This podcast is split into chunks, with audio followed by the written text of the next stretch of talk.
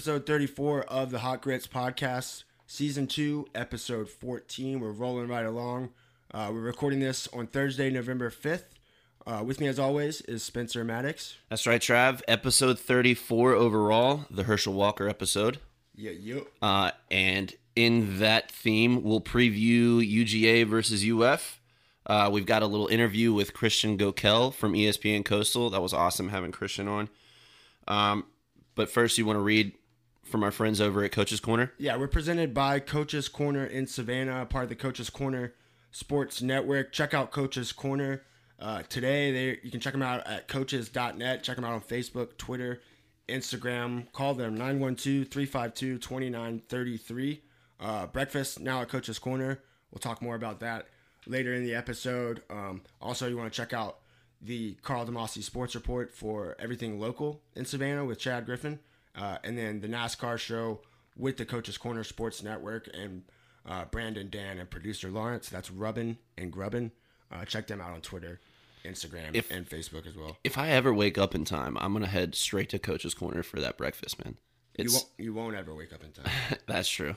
Are you politics guy now?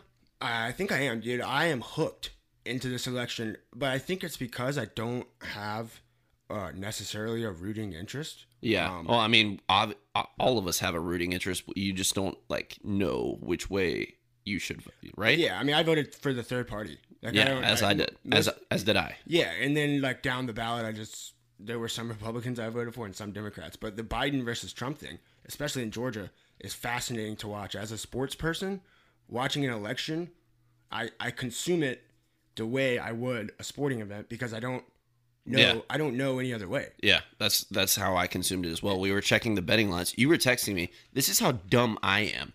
I went on a first date, How dumb are you? super dumb.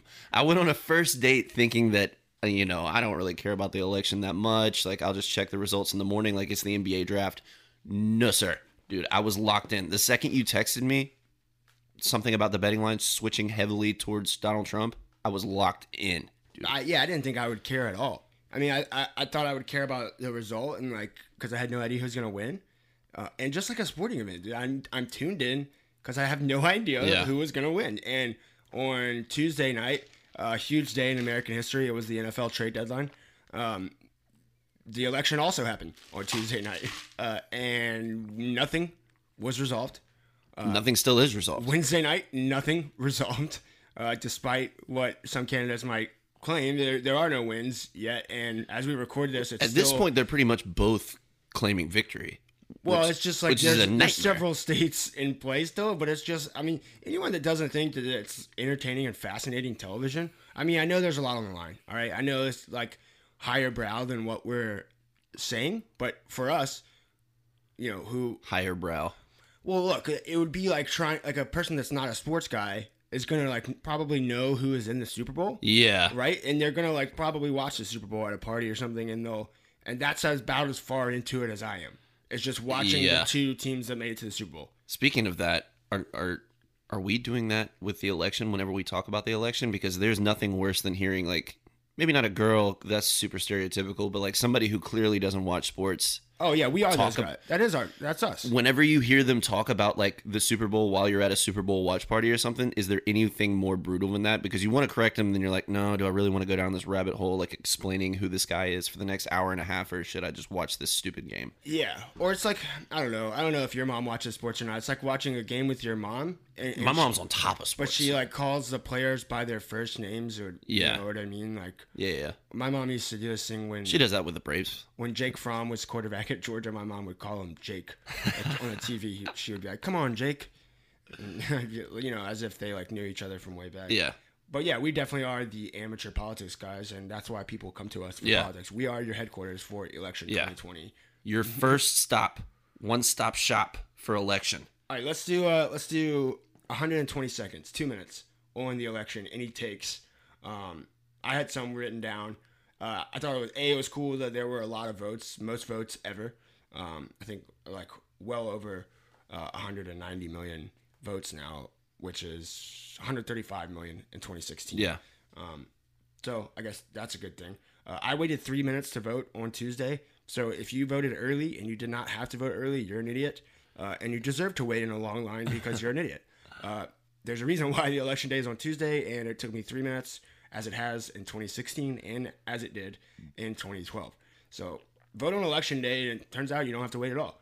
Uh, one more take, Spencer. Thank God it is the end of the political texts and the political ads. Oh, Ki- Kind man. of, kind of. We're still gonna have runoffs Yeah. coming in December, so we'll get a little more of those texts that somehow they got your phone number and they send it to you or they call you. That should be illegal, right? Like the, nobody should just be able to like, text you. Well, who are the people that would make it illegal? I don't know. Yeah, I the guess same them. people yeah, that are yeah. the same people that are using the ad. The, the only people that can create a law for that are the people that are using the ads to get elected. Dude, my take is that whoever's doing these polls, Poll, not a great no, not a great year for poll guy. they're lying, right? Like well, or they're just wrong. they're either really, really wrong, in which case stop doing them, or they're outright lying because it was Yeah. not close. And it's two two election cycles in a row that they weren't close.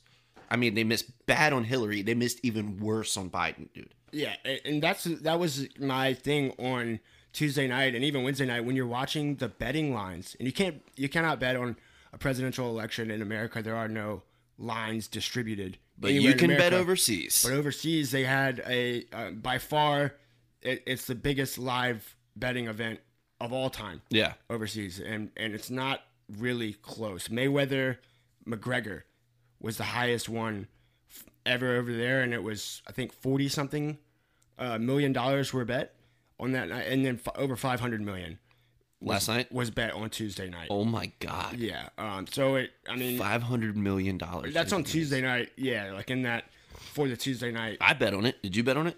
No, Really? no, no. Good on you. But I mean, it was cool to watch the betting lines be completely different and tell you a completely different story than what was on your TV screen or Yeah. what was on your phone screen. I mean, It was it was eye opening, if nothing else. Like just watching the betting lines. You were sending me yours. Yours your spread was way different than mine. I don't know why. it's because they move so rapidly. We're used to like a game, a betting line in sports changing by a half point or a point if somebody gets hurt or, you know, one thing or another. Um, you know, the weather, stuff like that. But these things were moving rapidly, and I was hooked, even though I hopefully, didn't even bet on it. hopefully we can put politics to bed for another four years on this podcast. All right, let's yeah, no doubt. Let's uh, transition into one more uh, non-sports thing. Uh, well, two more. Okay. You working uh, at a downtown bar for Halloween? Yeah. Did you see what a notable costume or two? Anything clever? Um, not that I remember, man. Risky, a la Jose Fernandez. Not not not not that I remember. Honestly, it was it was kind of a down year for costumes in general. Yeah, uh, a lot of Tiger King. Yeah, a lot of Tiger King, a lot of couples costumes were pretty lame. Uh, yeah. People were paying just outrageous sums to get in bars because capacity's lowered via COVID. So you have to charge. So Supply demand. yeah, uh, I think everyone in the bar industry was pretty frustrated this weekend just with the general vibe of the customer. Yeah, well, people working in bars frustrated. Not really breaking news. Yeah. Um, I saw my favorite one that I saw. We all hate drunk people. That much we know. yeah. Uh, my favorite one that I saw was a guy that was just wearing cargo shorts, a t-shirt, and on the front of his shirt he had a piece of paper uh, um, taped to him, and on the piece of paper was written on his on the front of his shirt was written Bruce Wayne, and on the back of his shirt was another piece of paper that read Batman. and so he was two and one. And um, he looked nothing like Batman, besides the fact that he had two pieces of paper. I kind of liked I kind of liked your costume, the colorful afro and the nose. You went as yourself yeah on this podcast. Right, right. I'm a clown. Uh, my niece decided that I needed to be a clown for Halloween, so It was those those pictures were legitimately cute though. Like I don't know. I'm picturing You you. picture no, no, no, not not with your not with your niece, Yeah. but I'm picturing you. Right, there is putting no the picture. clown. Yeah, no, no, no. Y'all put y'all put your phones in a basket, right? no, I, I I vouch for that. Like I wanted that to be a thing, like Derek Jeter's uh, penthouse. You know the stories of Derek Jeter having ladies over, right? No, You never heard this this. sounds really creepy. We got time, dude. Off rip. All right, Derek Jeter, his entire career in New York, did he ever make bad headlines? You ever hear of him doing anything? No. And did you know why? When ladies came over to his house, Ladies, Derek Jeter was probably the most eligible bachelor in New York Yeah. for a decade. When ladies came over to his house, you would have to leave your phone in a basket or or give it to over to him or over to somebody else at his house, and that was it. You didn't get it back till you left. And he would also, rumor has it, send gift baskets to ladies that would that he would have a night with. Oh, I'm then- doing that, dude. And he would send them gift baskets later. Like he, he never called him again, but he sent him gift baskets.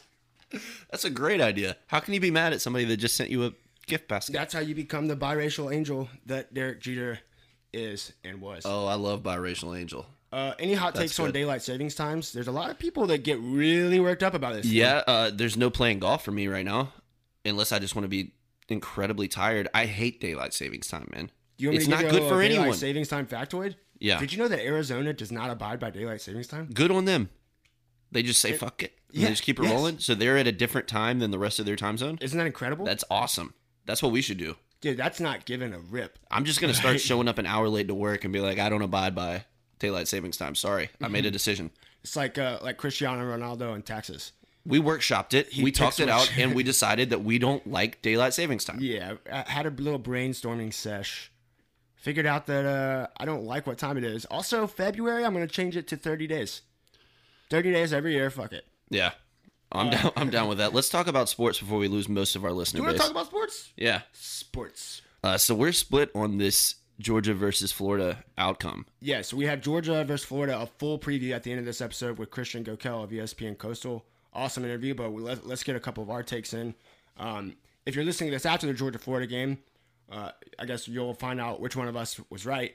Georgia favored by three and a half points over under 52 and a half. Um, like I said, I'm hammering Georgia on three and a half. that puts it that puts it uh, like in the mid to upper 20s the, Yeah. impl- the implied score there um, I-, I like florida in this game i really like florida straight up to be honest with you only because georgia's banged up in the secondary and kyle trask kyle pitts and that florida offense are really good what gives georgia problems really really good wide receiver quarterback combos now that's not revolutionary i Yeah. guess that gives a lot of That people gives problems. everyone problems. But Georgia excels at stopping the run, and I think they'll be able to do that against Florida. They have to. That's mandatory. You got to get, and then you got to allow Kyle Pitts, I guess, uh, to get his probably six, seven, eight catches, a touchdown, and then Kyle Trask probably 250 and two TDs. If you can Right. do that, you got a shot. But Georgia's going to have to score at least, in my opinion, at least 27 points yeah. To win this game. And I, I still like Florida something like 27 26. What about you? I'm I'm hammering Georgia three and a half. I was kind of surprised that the line was set there. Honestly, I thought they would give Georgia more points. Um, I think I think Georgia's offensive struggles over the past week are a little bit of an anomaly. Uh, what we saw early on in the season with Stetson Bennett, he clearly has proved that he can be better than what we've seen the past two weeks. I'd hope so. Yeah, and I mean, hopefully they've heard the calls and that they start getting the ball into their their playmakers' hands on the outside. They start running a little bit different actions. Uh, George maybe, Pickens back this week. yeah, maybe we see like a tall sweep or two. You know what I mean? Instead of just running right up the middle of the gut. But Yeah. I still think that Georgia has, if not the best offense, the number two or number three, or excuse me, defense, number two or number three defense in the country. I you do too. mentioned you mentioned the secondary being busted up. Florida doesn't have a dominant side like that, and I don't know. I just I don't see it. If Georgia was healthy, if Richard LeCounte was at safety, if Dick- Rochester was your playing, your boy Dick LeCounte. Big Dick LeCounte is the man from Liberty County. Um, if he was playing, I, I'd be all for Georgia. Um, but I, I am fascinated to see how it shakes out. Big picture, Georgia, So Florida. one player on the defensive side of the ball switches it that heavily for you? No, Julian Rochester's out for Georgia along the defensive line. Okay. Jordan Davis is only going to play sparingly, if, if at all. He's another secondary player. Uh, I mean, they're missing dudes. Yeah. They're missing dudes. And I think Stetson Bennett, uh, uh, I mean, he's going to have to do something for me on the ground. Like, he's going to have to provide a threat to the Florida defense Yeah. without. The, man, I've just seen Stetson Bennett make the throws, and it's like he's still clearly working through it. Like I don't know. I, Well, it's going to be different if Florida decides to put eight, nine in the box Yeah. and make Stetson Bennett him. I know that's the- football guy, but the the takes that I've heard on Stetson Bennett that he like can't make the throws or he, you know he doesn't have it. That's not it. He, he's he's had some rough games and some rough outings, but to me they're indicative of a quarterback that's is first year starting. I mean, I know he's 65 years old, well, may- but maybe yeah, maybe he is not a great quarterback. I I, mean, dude, 'cause he I can make think- the throws. I, I, the throw against the threw it- touchdown throw against Alabama, that's That's like a. And then they didn't score in the second half once I know, adjusted. I Then- know. Then against But- Kentucky, he throws it 13 times, uh, and two of them are picked off. I, I mean, I don't know. Like, first year starting. I think if you're throwing it only 13 times, that says to me enough about what the offensive coordinator, the head coach, the entire coaching staff thinks about you I guess. if they're going to drop back 13 times only. Uh, I don't know. We'll see how it shakes out. Big picture, Georgia, Florida. A couple things. So, w- one last take. Go ahead. Uh, if you're if you're a Georgia fan, you got to be excited that Travis just bet on Florida this past week. Yeah, that bodes well for That bodes well. for the Bulldogs for sure. Um, uh, well, let me be clear. I did not bet Florida. I don't bet Georgia games. Period. Oh, I thought you. I took Florida in a pool that I'm in every Oh, week. okay, we okay, have okay. five high school games, five college games, and you pick them straight up. I'm taking Florida. I'm also four games back in that pool, so I feel like a lot of people are going to take Georgia.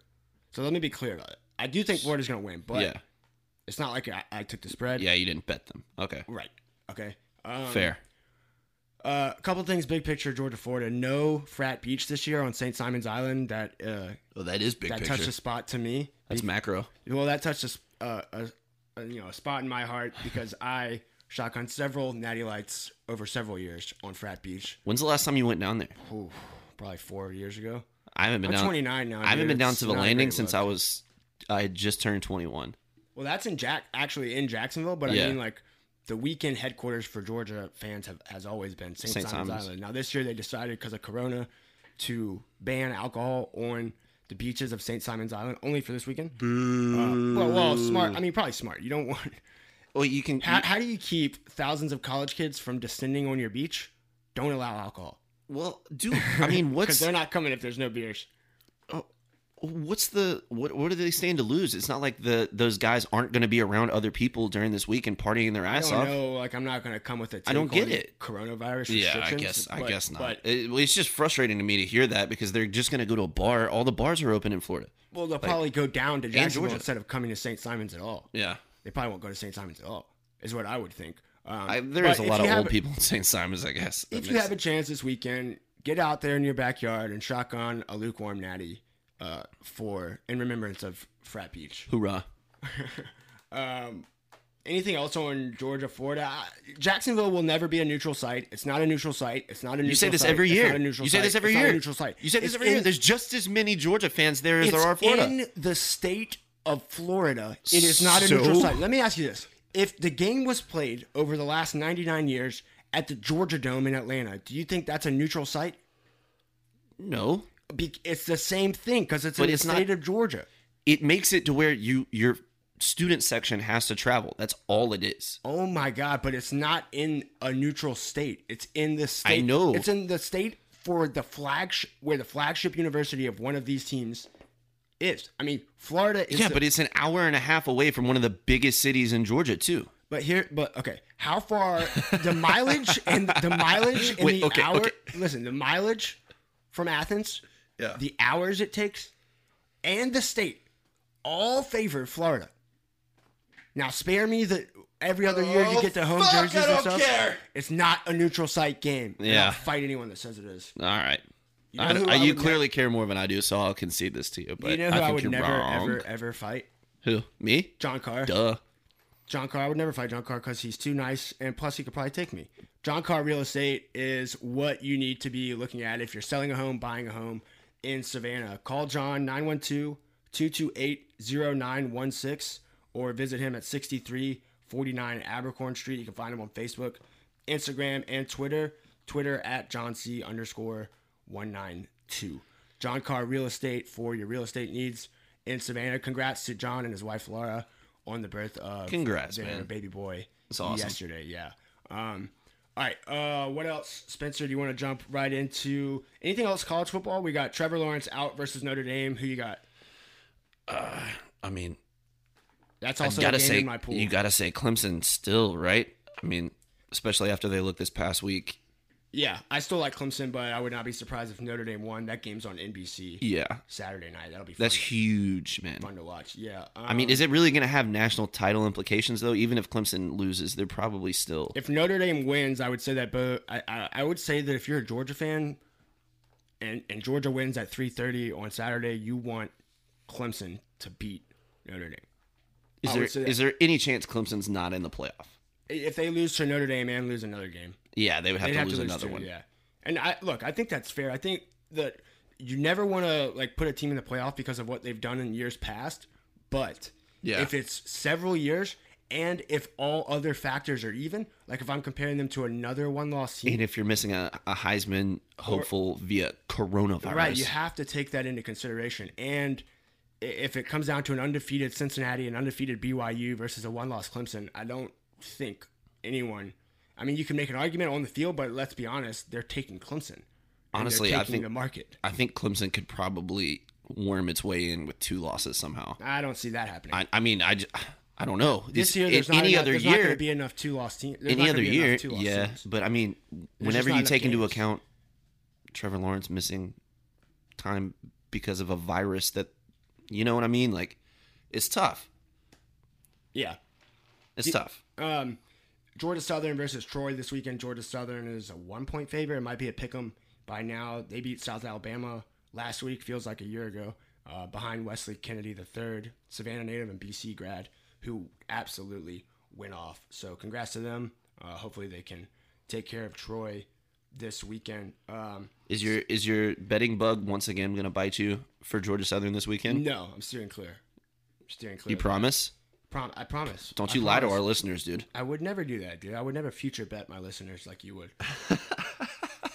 the Dolphins could be the best team in the NFL, dude. They're They may never three, lose they're again. Rolling Tua Tagovailoa, not a great stat line, less than 100 yards throwing, but he had a TD and he won. He's a winner, Spencer. Yeah. He's a winner. Did you see what Ryan Fitzpatrick was wearing at practice this week? No.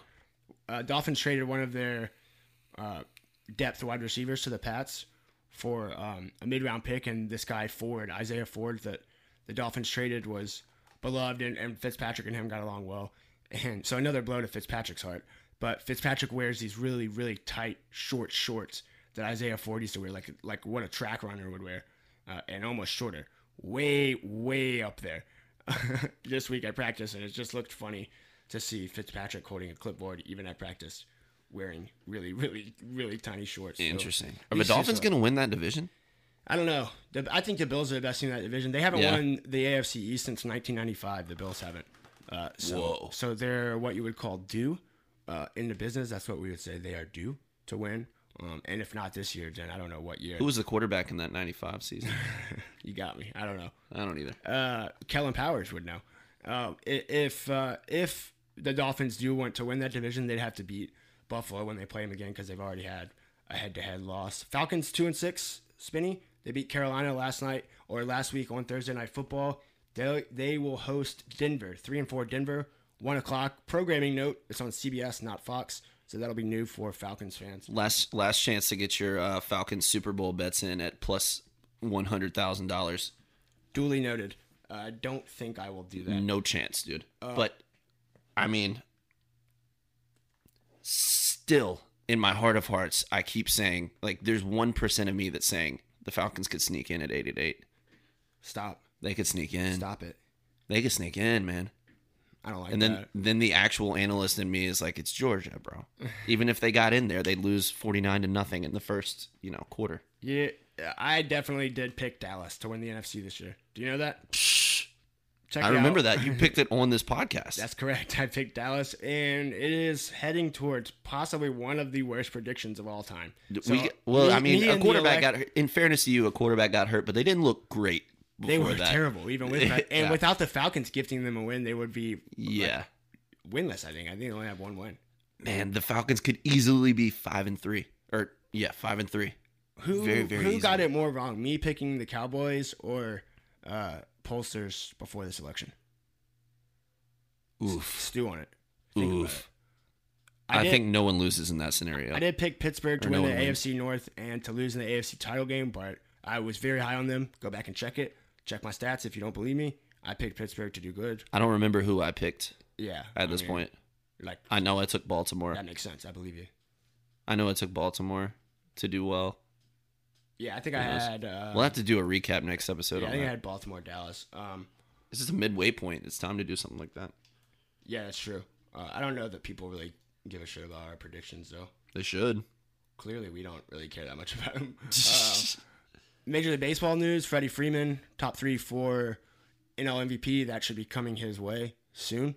Um, I would think so, right? What takes longer, the fucking election process or announcing the MVP in baseball? What are they doing, man? well, you know the voting was done before the playoffs. Yeah. What did, what's taking so long? Why do they drag it out? I mean, I think they like they don't want to announce them all in one day. Like you get you get more They roll them out. longevity out of your news. Yeah, you're you're in the headlines more often, I guess. Um, uh, other things in Major League Baseball quickly. Kevin Cash is front runner for AL Manager of the Year. That should be in- interesting, given uh, what happened in the World Series. I think he's still going to win the AL Manager of the Year, the Rays manager. But that'll be interesting to watch how that plays out. Speaking of managers, this was a good one. White Sox hired seven-year-old Tony La Russa as their manager. Rumor was that Alex Cora, former Red Sox manager who was suspended a year, that suspension is up. So it's a matter of time before the Red Sox make Alex Cora their manager again. You think so? Yeah, you heard it here first. Um, they chose Tony La Russa, seven-year-old who is already elected to the Baseball Hall of Fame. And when La Russa left, there's an understanding that you're out for four years before you're eligible for the Hall of Fame.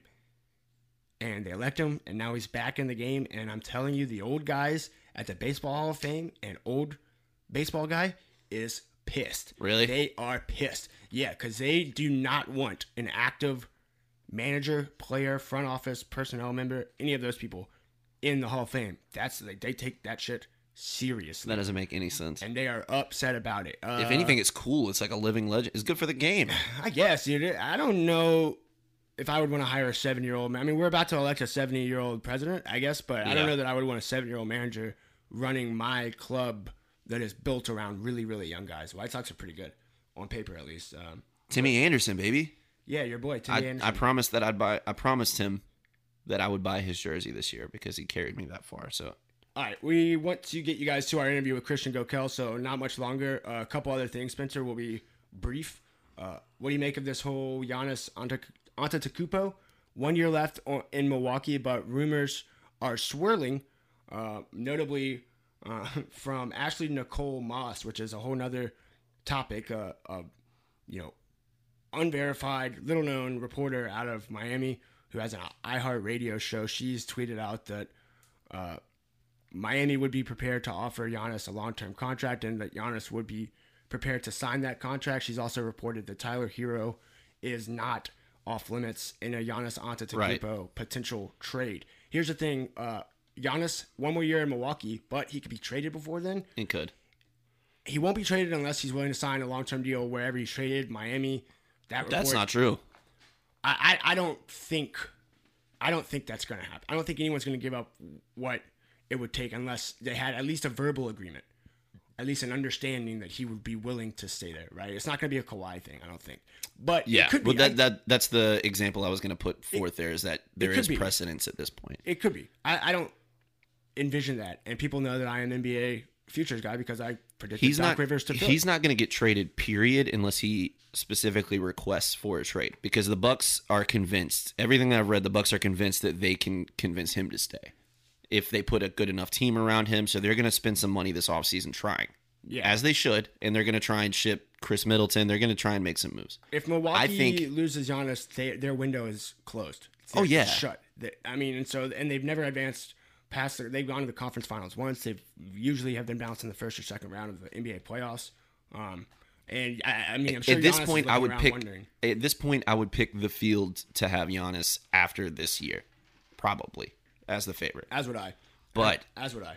I do think there's smoke to this Miami thing.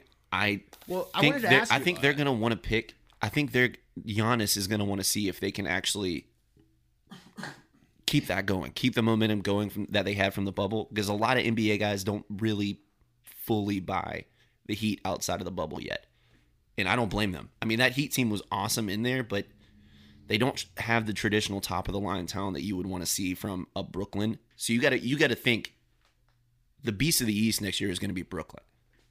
Everyone thinks that. I, yeah, on paper going into it, but Is Giannis and Jimmy Butler enough to beat Kyrie and KD? I don't know. Yeah, I don't- neither do I. I don't know either. Uh, it'll be interesting to see how it all shakes out. The NBA is working with the CBA agreement right now with the players. By the time you listen to this, something could be agreed upon.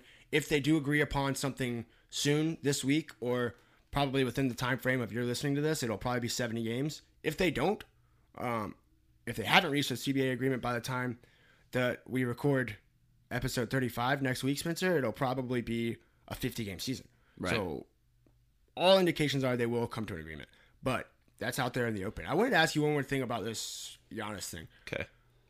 Ashley Nicole Moss, and you can find her on Twitter, reports this Sounds like she went to Jenkins. on Twitter. Sounds like she went to Jenkins. I don't even know what that means. I don't know. Uh, um, she reports this on Twitter, and there are people obviously speculating this is an unverified account, less you know, fewer than eight thousand followers, and not to not to be that guy because I'm not going to discredit her report until it's proven to not be true.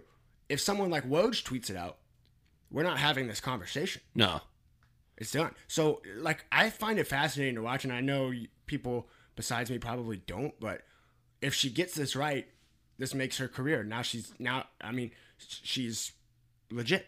Yeah. We, we won't You- be questioning the You next hear thing a she reports. billion of these a year, though, Now, especially in the go NBA. look at her followers. She has Donovan Mitchell following her, Really? Kyle Lowry following her, a few guys following her. I mean, so we'll see. But I I think that's a cool thing, and it's only good that at least a few other people besides Shams and all I'm saying is, Woj are breaking NBA news. all I'm saying is, with all that cap space, if the Hawks put together 40 wins this year, don't be surprised if they're one of the front runners to sign Giannis in 2021. Breaking Hawks all I'm news: saying. the Hawks did sign uh, McMillan, Nate Nate McMillan. nasty Nate McMillan of Pacers as an fame. assistant coach. Yeah, former Pacers great head coach. Um, all right, Spencer.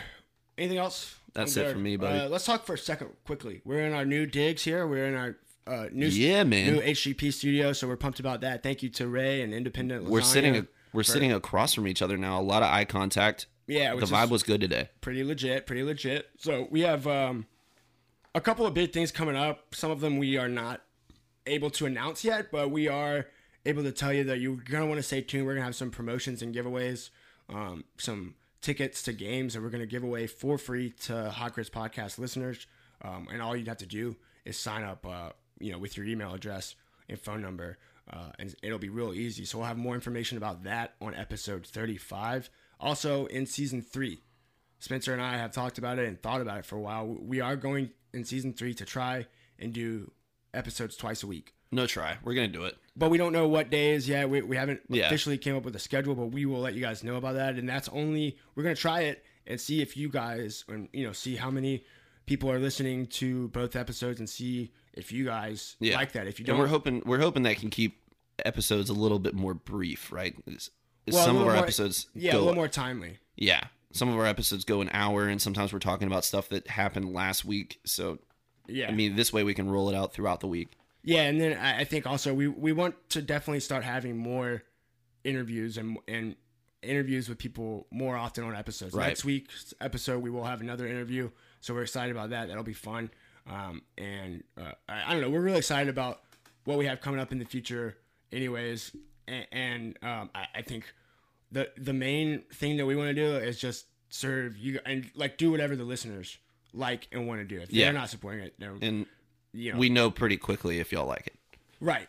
Um. All right. So, and you know, you guys just stay tuned for that. Uh, we have Christian Goeckel with ESPN Coastal coming up. Uh, his interview will preview um, Georgia, Florida with him. Talk a little more in depth about Kirby Smart versus Dan Mullen, Kirby Smart versus Mark Richt, UGA quarterbacks, and why Georgia hasn't had a first round quarterback uh, in the NFL draft since Matt Stafford over ten years now. Um, uh, a lot of big picture Georgia football stuff. So if you're a Georgia football fan, you're definitely going to want to stay tuned for that interview. That interview brought to you by Brady Electric. Since 1970, Brady Electric serving Savannah's electrical needs for industrial, um, residential, and commercial stuff. So call them 912-232-3240 or visit them at 1104 East 35th Street. Um, we're going to take a break, and then you guys are going to hear Spencer and I's conversation with ESPN Radio's Christian Goeckel uh, on the other side of that break. Thank you guys, um, and we'll see you for episode 35. Rate, subscribe on Apple, uh, Spotify, follow it on there. Uh, follow us on Twitter at Podcast Grits, hotgritspod at gmail.com. Follow me on Twitter at Jadon Sports. Uh, Spencer, how do they follow you? Follow me at Spencer Maddox underscore. Please don't forget the underscore. Never, ever, ever forget that underscore. All right. Uh, thank you guys. You guys are the best. Stay safe and wash your hands, you filthy animals. Peace.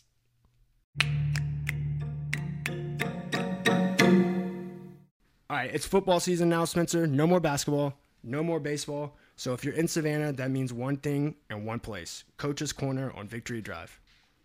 That's right, Trav. So after you watch the Falcons break your heart, you can have a few, you know, one one or two beers, come back the next day, get your breakfast as well because they got breakfast now, don't they? Monday through Friday, 6 a.m. to 10:30 a.m. Check them out now. 3016 East Victory Drive or 912-352-2933. You can like them on Twitter, Facebook, and Instagram. And if you go, tell them the Hot Grits podcast sent you.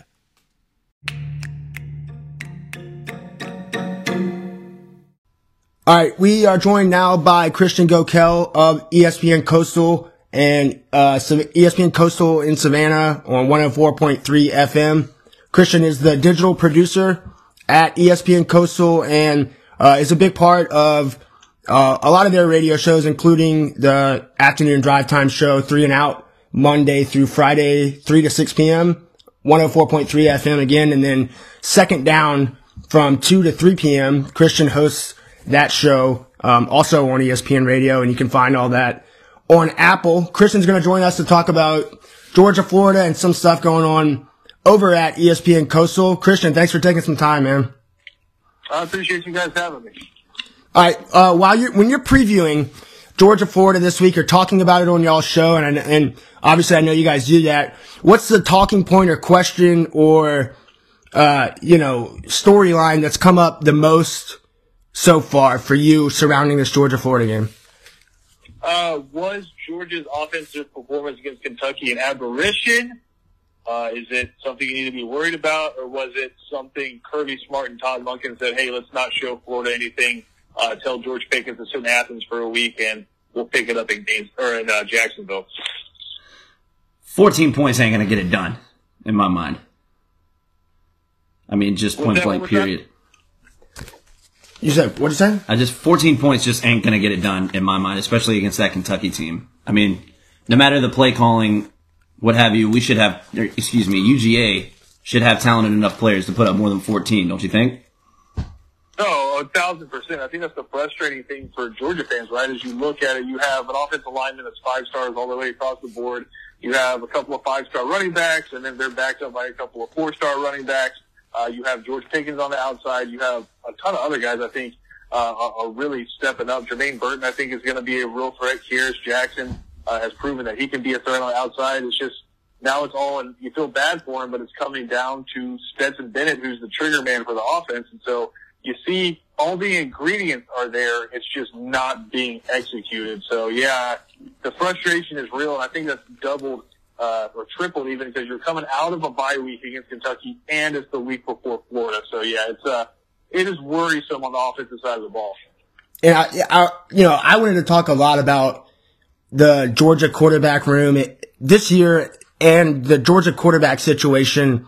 Basically, over the last several years, the last four, five, six, seven, eight years, there's been a few notable guys that get away. But I'll circle back to the quarterback issue in a minute. Christian, I wanted to ask first about um, uh, the head coaches in this game, Kirby Smart and Dan Mullen. Dan Mullen obviously did his part to make news last week for Florida. Um, and Kirby Smart, and you correct me, uh, you know, if you disagree, Christian, it seems to me in the last couple of post-game press conferences and sort of in these midweek press conferences with Kirby Smart, he's becoming increasingly uh, agitated, but it seems like by the questions about the offense. Um, and, and it, doesn't seem like he's taking the route of saying, you know, we have to get better, we've got to be better, or, or something like that. Instead, he's taking the route of, you know, we didn't get a lot of plays. I know he said that, um, you know, and Stetson Bennett didn't pass the ball out because we were able to run the ball. You know what I mean? He's sort of going that route. How, how do you view this? I, I think it's interesting. Finally, Georgia, Florida once again has two head coaches that are pretty, you know, that are pretty big names and they're making, you know, a lot of headlines on and off the field. What do you make of this coaching matchup? Yeah, so Kirby Smart, going back to what you were saying about him. So we were talking just a second ago about like Georgia fans being frustrated with Georgia's offense.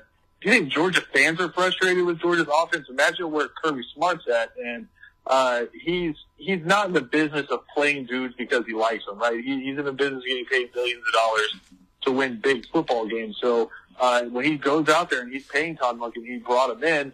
It, it's got to be frustrating when it's not there, right? Like we were talking about Brian Snitker with the Braves. It's just got to be unbelievably frustrating when you're putting pitchers out there and they just won't throw strikes. They're just nibbling, right? And so you have these guys that are going Right. up against your defense consistently week in and week out, and you're seeing things in practice that you think are working, but then you're getting into a game and you're not executing it. So uh, for Kirby Smart, I think what you're hearing come across in the press conferences, he doesn't want to go out and just, he's never going to, right? And just say Stetson Bennett is doing a bad job. He, he won't admit it. You'll never hear him say that. He'll say there's competition going on. He'll say we're always waiting for uh, another guy to step up, and if they give us a better chance to win, that's the guy who will play. So I don't think his frustration is inherently with the media asking about it.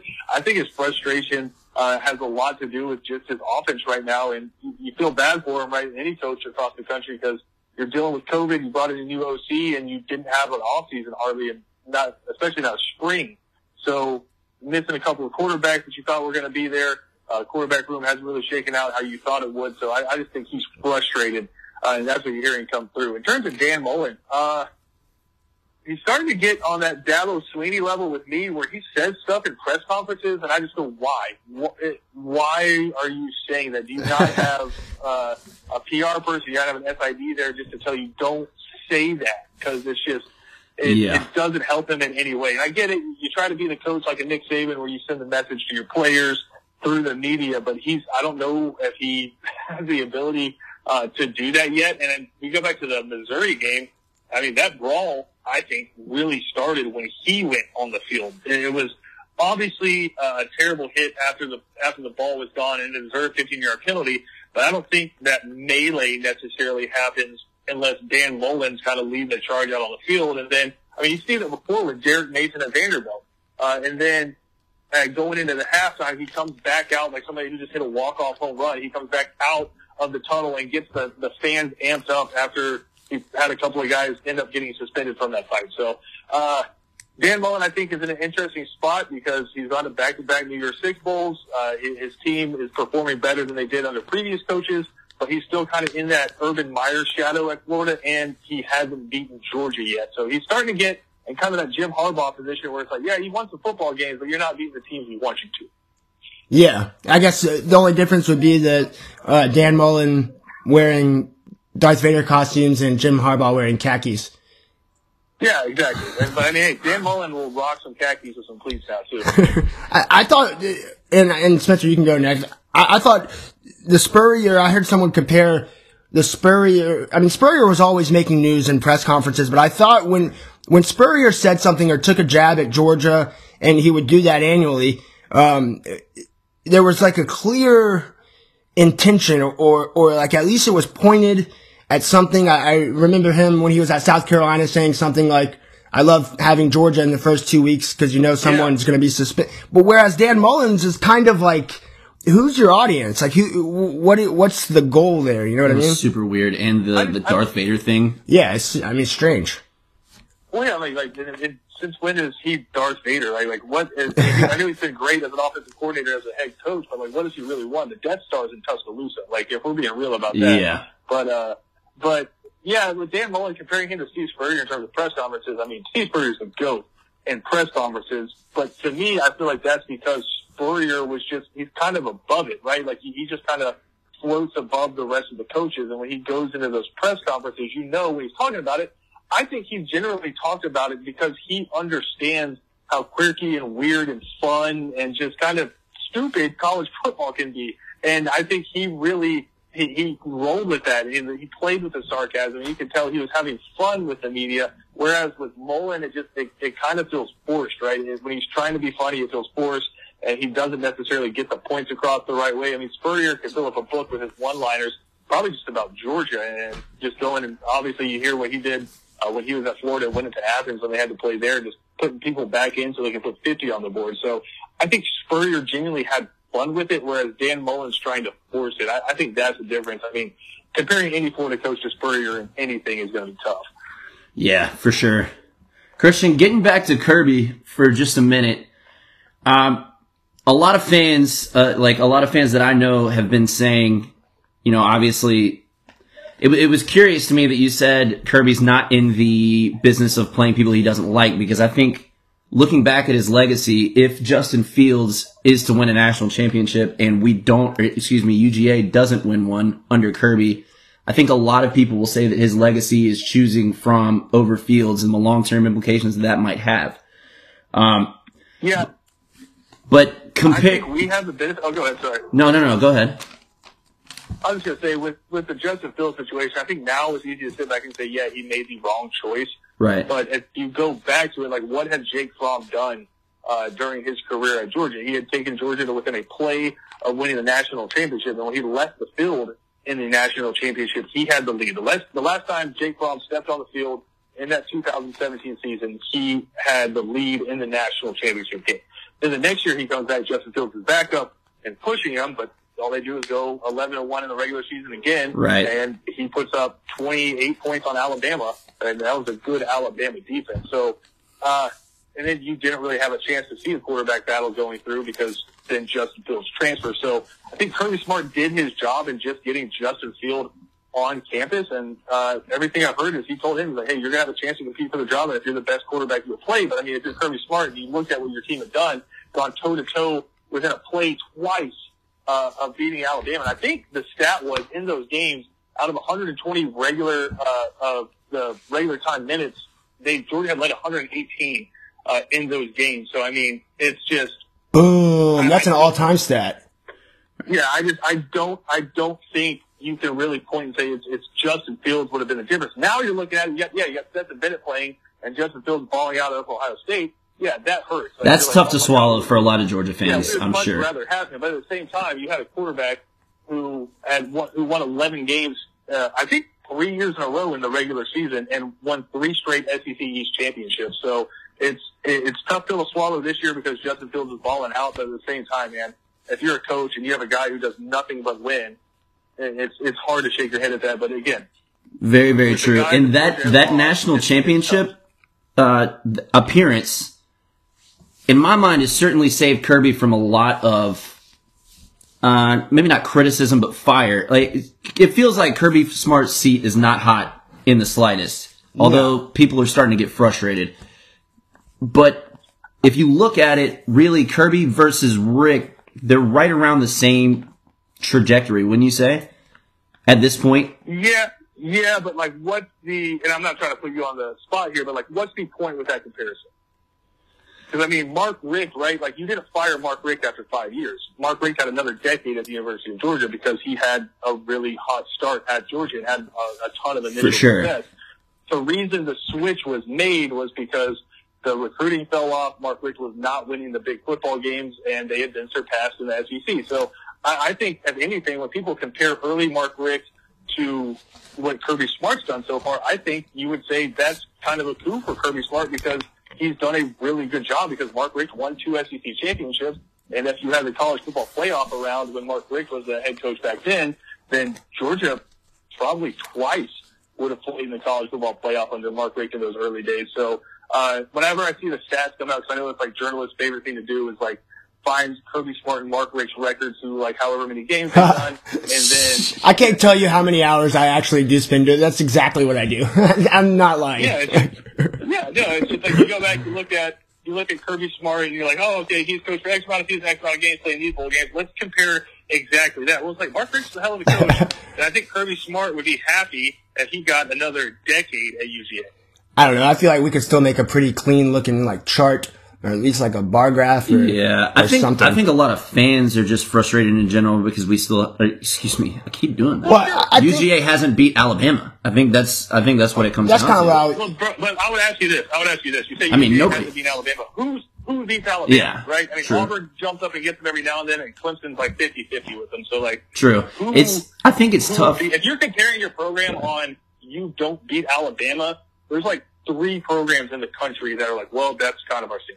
All right, here's my thing though, and I would say like after watching Georgia play Alabama, I was not really at all surprised by how that thing went down. If anything, I was sort of stunned by how solid Georgia was in the first half. And Sure. when you look at it after the game, it just seems like the gap and I realize it's a tall ask, and, and it's you know I don't even think arguably anymore the the best run in college football history in modern college football history.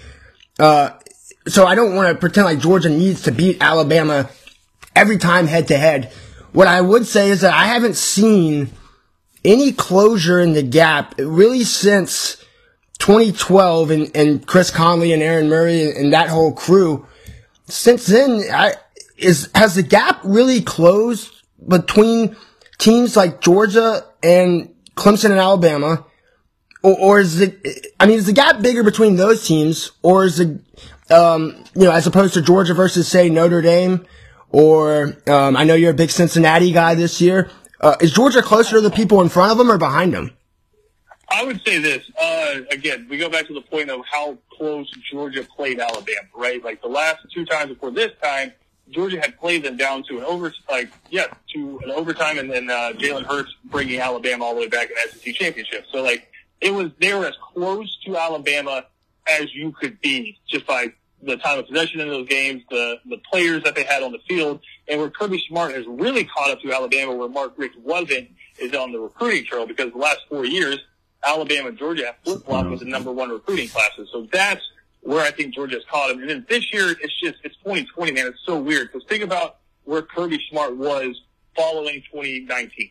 You have Jake Fromm, who you thought you could get back for the 2020 season as a four-year starter. I know Georgia fans are frustrated with him after last year, but I mean, Oh my god! I mean, dude, that se- yeah, that seems like Joe Montana right now. Yeah, if he was if he was if he was behind center for Georgia right now, I mean, they honestly, if you give him that same performance in Tuscaloosa, they'd probably win that game with the way the offense came out and started. So you have a four year starter going to Tuscaloosa. Okay, scratch that. He decides he wants to go uh, be, be like the emergency quarterback for the Bills. So Jay Fromm's off doing that. Then you go get Jamie Newman, who is the size of Cam Newton, He can whip the ball around and it can fly. And okay, we have him coming in. That's fine. Let's bring him in. And oh wait, you know what? Two weeks before the season starts, I talked to my agent. I talked to my parents. I think I'm just going to opt out of this season. Uh, appreciate you guys letting me come out here and sling the ball around a little bit. We'll see you guys later. And then you bring in JT Daniels during that time too. Former five star, had a great freshman season. Oh well, maybe my knee's not actually as healthy uh, as y'all thought it was. There's some scar tissue on it. I probably really won't start being ready to take reps until the third or fourth week of the season. And by that point, are you really willing to put him in live fire action? So then you have the guy who came in as a walk on, left to go to a JUCO, came back in, was going to be like your fifth string quarterback, and all of a sudden that dude's the starter. So I just, I think this year's an apparition. But if I'm a Georgia fan talking about closing the gap with Alabama, I would ask you this. And this is an honest question. I think some Georgia fans might take the first option. Would you rather beat LSU, who you kind of have the stars align, and you bring in a backup quarterback who wasn't going to get playing time at Ohio State, and you bring in these wide receivers who people thought were one stars but turned out to be five stars, and you go out, catch fire, and win a national championship, but then the next year your team looks like a bottom tier SEC team? Or would you rather your program be competing in December every single year, which Georgia has done outside of Kirby Smart's first year? Because they won the SEC East every single year since. So it's, it's an honest question, and you talk about closing the gap with Clemson, Alabama, it's a it's a tough gap to close, but I think the one way to do it is through recruiting. I think Kirby Smart's doing that. Yeah, and I hear you. And for, just to answer, like I think I would, I would personally would rather the contending every year, year in and year, year out. But I don't know that you know a majority of Georgia fans think that. But I mean, personally, me, I, I would rather. I'm pretty pleased with Kirby Smart so far at Georgia. Um, all right, Christian, just a couple more things quickly. I wanted to ask you about the Georgia Southern quarter, or the, uh, Georgia Southern, Georgia quarterback room. Um, and, and, over the last couple of years, I think maybe what Spencer was getting at earlier, I don't know if this is what you were trying to hint at, Spencer. For me, it's tough to put aside, uh, I mean, Jake Fromm over Justin Fields is one thing.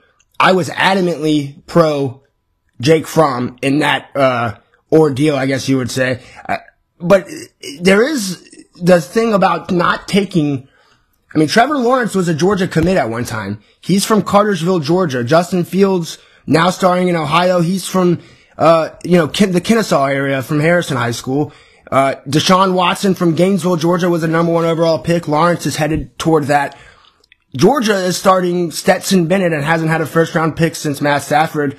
For you, is there a problem with Georgia, like recruiting quarterbacks? I, I know I'm, I find myself every year asking, why can't Georgia have a star quarterback? And not every year, just every maybe three or four years in the recruiting cycle. Fromm and Murray and those kind of guys are really good guys and they're ranked highly out of high school. I get that, but there's a difference between a guy like that and a guy, a guy like Fromm, just by his physical build, and a guy like Trevor Lawrence, who always had the potential to be a number one overall pick.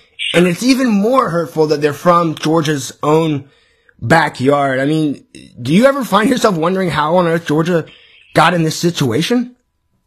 Uh, I would just, I think, again, I think it's that thing where we, we get to write the book report after we read the book, whereas they're kind of writing the book. So, uh, Ooh, I, I like that. The, the, the, I like the that. Trevor Lawrence thing, the Trevor Lawrence thing's tough, right? But you were not going to get him and Justin Fields, right? It was one or the other. Obviously, the Georgia coaching staff said we like Fields, we like what he can do with his legs. Uh, we're going to push towards Fields, and I also like don't take away from what Dabo Swinney can offer, which is we're going to surround you with amazing weapons. You're probably going to go undefeated every year, and you're going to go to the college football playoff every year. So I think with Trevor Lawrence, that was like you had to pick or choose which one you were going to go after. They really went after Justin Fields, and to their credit, they landed him. Uh, the one that hurts is Deshaun Watson, and it's because, and the stories I've heard are like Bobo and Mark Richt said, you're not a fit for our offense. You, you mm-hmm. just don't fit what we're trying to do with offense, which is pro style, air it mm. out, and you're more of a running quarterback. That one hurts. At the same time, though, I mean, people think back on Aaron Murray now and think, yeah, he was a pretty good Georgia quarterback. Dude is the SEC's all-time leading quarterback. I am Aaron Murray's biggest fan. I still consider him to be Georgia's greatest quarterback ever. I mean, I he was Georgia's greatest quarterback ever. He's the best college quarterback I think Georgia's ever had. Like Matt Stafford's clearly the best prospect, but in terms of the best college quarterback Georgia ever had, it was Aaron Murray. And so uh, I think you had Hutson. You, you recruited Hutson Mason, uh, who at the time I believe was Georgia's all-time leading passer, uh, and so you bring him in. Then there's a weird year with Grayson Lambert, where like you, I think again, I think it's one of the reasons Oh, yeah, that was weird. Because the recruiting fell off was it's just if you you you bring Grayson Lambert in, that's the dude that we're rocking with, and Faton Bauta is going to have to take snaps in Florida against Florida. Like it, it got weird in there for a minute, but since Kirby Smart got there, right? You're talking about Jake Fromm uh, playing. Well, Jake Fromm wasn't supposed to play. It was supposed to be the six six five star out of Washington and Jacob Eason, right? And so you bring him in. Well, maybe he's not as good as you thought he was. He can throw it like a 100 yards, but maybe not the best quarterback for your system. He goes out to Washington, and he's pretty okay, but he wasn't great. And then you have a guy like Jake Fromm, who all he does is hit seven yard out routes and win football games. So uh, it's just it's been an interesting dynamic in Georgia's quarterback room. I think you're starting to see that switch a little bit. I think Carson Beck's going to be really good, and I think Brock Vandagriff, the dude they have committed to him right now, is like that stud superstar uh, potential style quarterback. That Trevor Lawrence like kind of caliber quarterback that they're keeping home this time. So I think it's just it's easy to sit back and say, look at all these great Georgia quarterbacks that have gone on to play well. I think Florida's probably pissed off that Aaron Murray played for Georgia instead of Florida too. So it's uh it's just one of those things where it sucks when you look back on it, but when you spread out the timetable, it makes sense. All right, Christian, we won't keep you much longer. I promise. Um, we'll ask some stuff about ESPN Coastal in just a second. Um, first, I wanted to thank our one of our sponsors, Brady Electric, since 1970, commercial, industrial, and residential um, electrician needs in Savannah and Savannah area. Call them 912-232-3240 or visit them at 1104 East 35th Street. Spencer, you want to shoot? Yeah, Christian, so shifting gears just a little bit here. How wild was it during the first early days of COVID being in sports radio? Oh man, you want to talk about coming and just like scratching the bottom of the barrel for some content? Oh, That was, man. uh, Kev, Kevin Thomas and I had some fun trying to figure out some stuff to talk about. I think uh, I know it seems like five years ago this came out, but there was like a week where uh, we would go home every night and we would watch an episode of Tiger King and uh, come back and recap that on the show. so yeah, it was. Uh, it was it was interesting. So I did we. told Kevin Yeah. during it because you're writing. I'm writing four hours of, of show rundown, and there are like literally zero sports.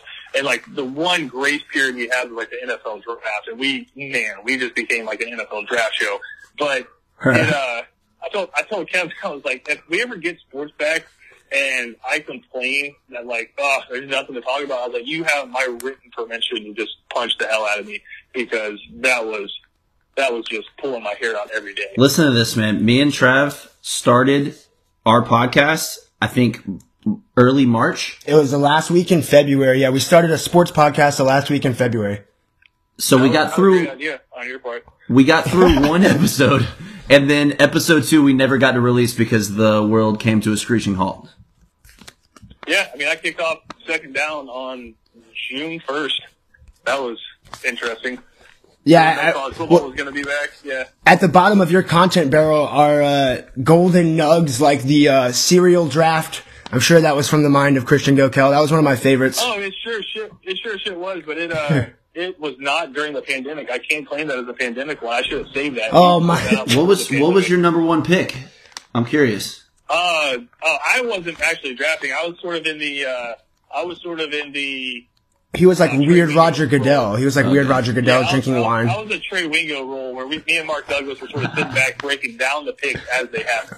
The Wingo of cereal. Gotcha. Correct. There's a market for that. Um, uh, Christian, working at ESPN Coastal and especially working on the three and out show, what's it like working with uh, BJ Bennett, Kevin Thomas, and Ben Troupe now? BJ and Kevin, especially the longevity and the success that they've had. You know, and I don't know. I'm not behind the scenes. I would have to assume it's successful because they're still in the air. Here we are, I think nine years after they, they started their show three and out. What's it like being around guys like BJ and Kevin every day and just seeing how they kind of go about getting ready for a show every day? Well, first of all, it's super fun, right? Because I mean, yeah, we are a we're a local sports talk show, and we cover everything pretty much in the state of Georgia sports-wise: Falcons, Braves.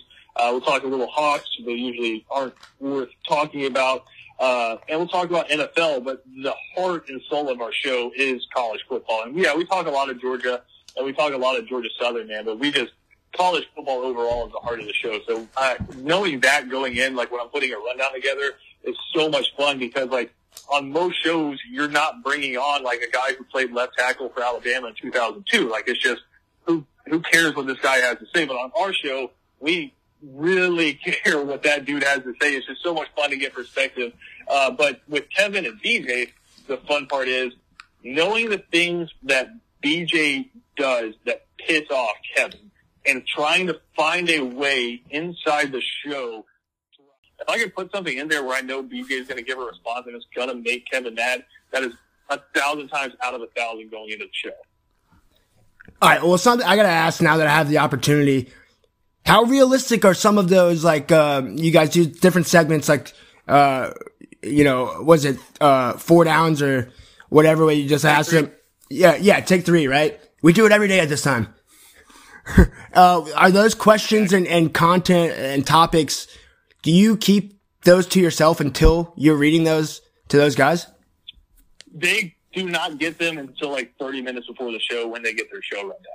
So they don't really have a chance to like talk to each other about like what their answers are to be. So it's, uh, there are some every now and then that I'll tell Kevin, like I'll just leave a question blank, uh, on the rundown until he has to ask it on the show and then I'll give it to him. And it, those do not make him happy, but he also usually realizes what I'm going for. But yeah, I think, I guess you caught that a few times where you can tell that's the first time they're hearing that question because we usually get some pretty good answers out of them. Yeah, for sure, you guys do. Um, wh- what's your favorite role there? Because you serve multiple roles. You're you're sometimes you know like behind the board and not really you know heard on air. You're just producing and, and you know running the show. Sometimes you're hosting the show, and sometimes you're one of you know maybe sometimes it's just you and one other person um, on three and out. It's like that when you're on second down too. Kind of what role do you enjoy best? Uh, you know, in the radio field. second down is really fun. Like that's my show, but uh, I kind of use that with Cody to talk about the things I want to talk about, but I know necessarily we probably couldn't fit them into three and out with whatever we're doing that day. So I have a lot of fun with that show, and we just we got to shoot the breeze a lot and just talk about a lot of stuff that we care about. And I, I told Cody, I was like, as soon as that's not fun anymore, we're not going to do it. So we, we just try to keep it uh, live and fun. I love having Cam on there from Savannah State because he kind of he keeps us young a little bit. But uh, my favorite role is producing three and out because all these guys are just immensely talented. Uh, Kevin runs this radio station, and then we get him for three hours a day to do the show. But I mean, BJ writes on SouthernPigskin.com, and that is his brainchild. Uh, and he, the dude, knows more about guys from the SoCon than anyone respectfully needs to know uh, about dudes from the SoCon. And then obviously, just Ben, you think you have all the stories out of him, and then he just drops one on you that makes your jaw drop. And I, I just, I love getting to kind of facilitate. And it's like, it's really, I tell them, it's like drawing up a game plan or like a playbook and then just like watching them execute it is so much fun because I put, they, they say like for every hour of radio that you're going to put out, you have to put two into it. And that's not a lie uh, with the, with the work that these guys do, but getting to, uh, or them allowing me and trusting me enough to write the rundowns and put together a script for them and then watching them pull that off, it's so much fun. You got anything else, Spencer? No, I'm good there. All right, Christian, I got one more, and then we'll let you um, plug your stuff. Shoot. Um, I'll ask this simply because I can relate to this maybe better than, probably better than most people you interact with. Uh, what's your favorite part about interviewing a nervous or shy high school athlete on air? honestly getting better at it like because when i first started i was doing like uh, a savannah christian show the benedictine show and a couple of other uh, local high school shows and it's like i would ask them this like huge paragraph long question where i'm trying to like paint a picture for the audience and the kid and trying to get something amazing answer out of them and you get yes sir and it just Yes. of like a gut punch when you're trying to interview them. And so I think what I've gotten better at is kind of leading them in questions. But uh, my favorite is like when you when you touch on something, it's, it's really like interviewing a coach. When you ask that question, and you just hear like a click in their mind, and they go off on something. That that's so much fun to me because you can hear like the nerves drop, and you're like, all right, here we go. Now we can dive into this. I love uh, talking to those guys because yeah, we were all 17 once, and like at the the radio station you, you're like, holy crap. Uh, you go from being like the dude that's completely willing to be 170 pounds and get hit, hit by a 300 pounder. No problem doing that. Somebody asks you a question and you sound like you're middle school again. So, yeah, just finding a way to facilitate uh, those questions to them where they can have fun with the interviews. I love that. Awesome. Yeah, yeah. I, I know the struggle of that. Dude, that's a that's a rare special talent to interview high school athletes. You got to be a real one to do that. Um, all right, Christian, we we uh, told everyone where to find your stuff um, at the beginning of the interview, but I'll let you double back down now and, and hit anything we missed. Um, h- how do people listen? Where do they listen? Um, and how do they follow you on Twitter? Yeah, so we have live radio in Hilton Head, Savannah, Brunswick, and Waycross. Uh, Savannah, 104.3, 1400, uh, ESPN Savannah there. And then you can find all of our stuff on ESPNCoastal.com. Just click the listen live tabs. You can listen on your phone, computer, uh, wherever you are. We're also on the ESPN app. Uh, you can go to their radio affiliates and listen on the ESPN app as well. And then all of our podcasts are done there as well. You can follow me at Goeckel ESPN on Twitter. I don't know why you would do that. It's mostly just me retweeting uh, really weird local journalism and mostly by Travis Jadon. So I don't know why you follow me on Twitter, but yeah, There it we got a lot of really cool content. Uh, I don't know when people are going to be listening to this, but on Thursday, and if you miss it on Thursday, we'll have it up on the website. We're having the Ben Troupe's Florida Georgia Legend Series. Uh, we're going to have guys like DJ Shockley, Rennie Curran, uh, a bunch of Florida guys, Seattle stays on and stuff. Come on, talk with Ben about the rivalry, uh, and that's going to be from 7 to 9 on Thursday before the game. And like I said, we'll have all of that up on the podcast as well. All right, Christian, that's awesome, man. Appreciate you joining us. Um, and tell uh, Kevin and BJ and Ben and those guys we said hello. Uh, absolutely. I appreciate you guys having me. Thanks, Christian.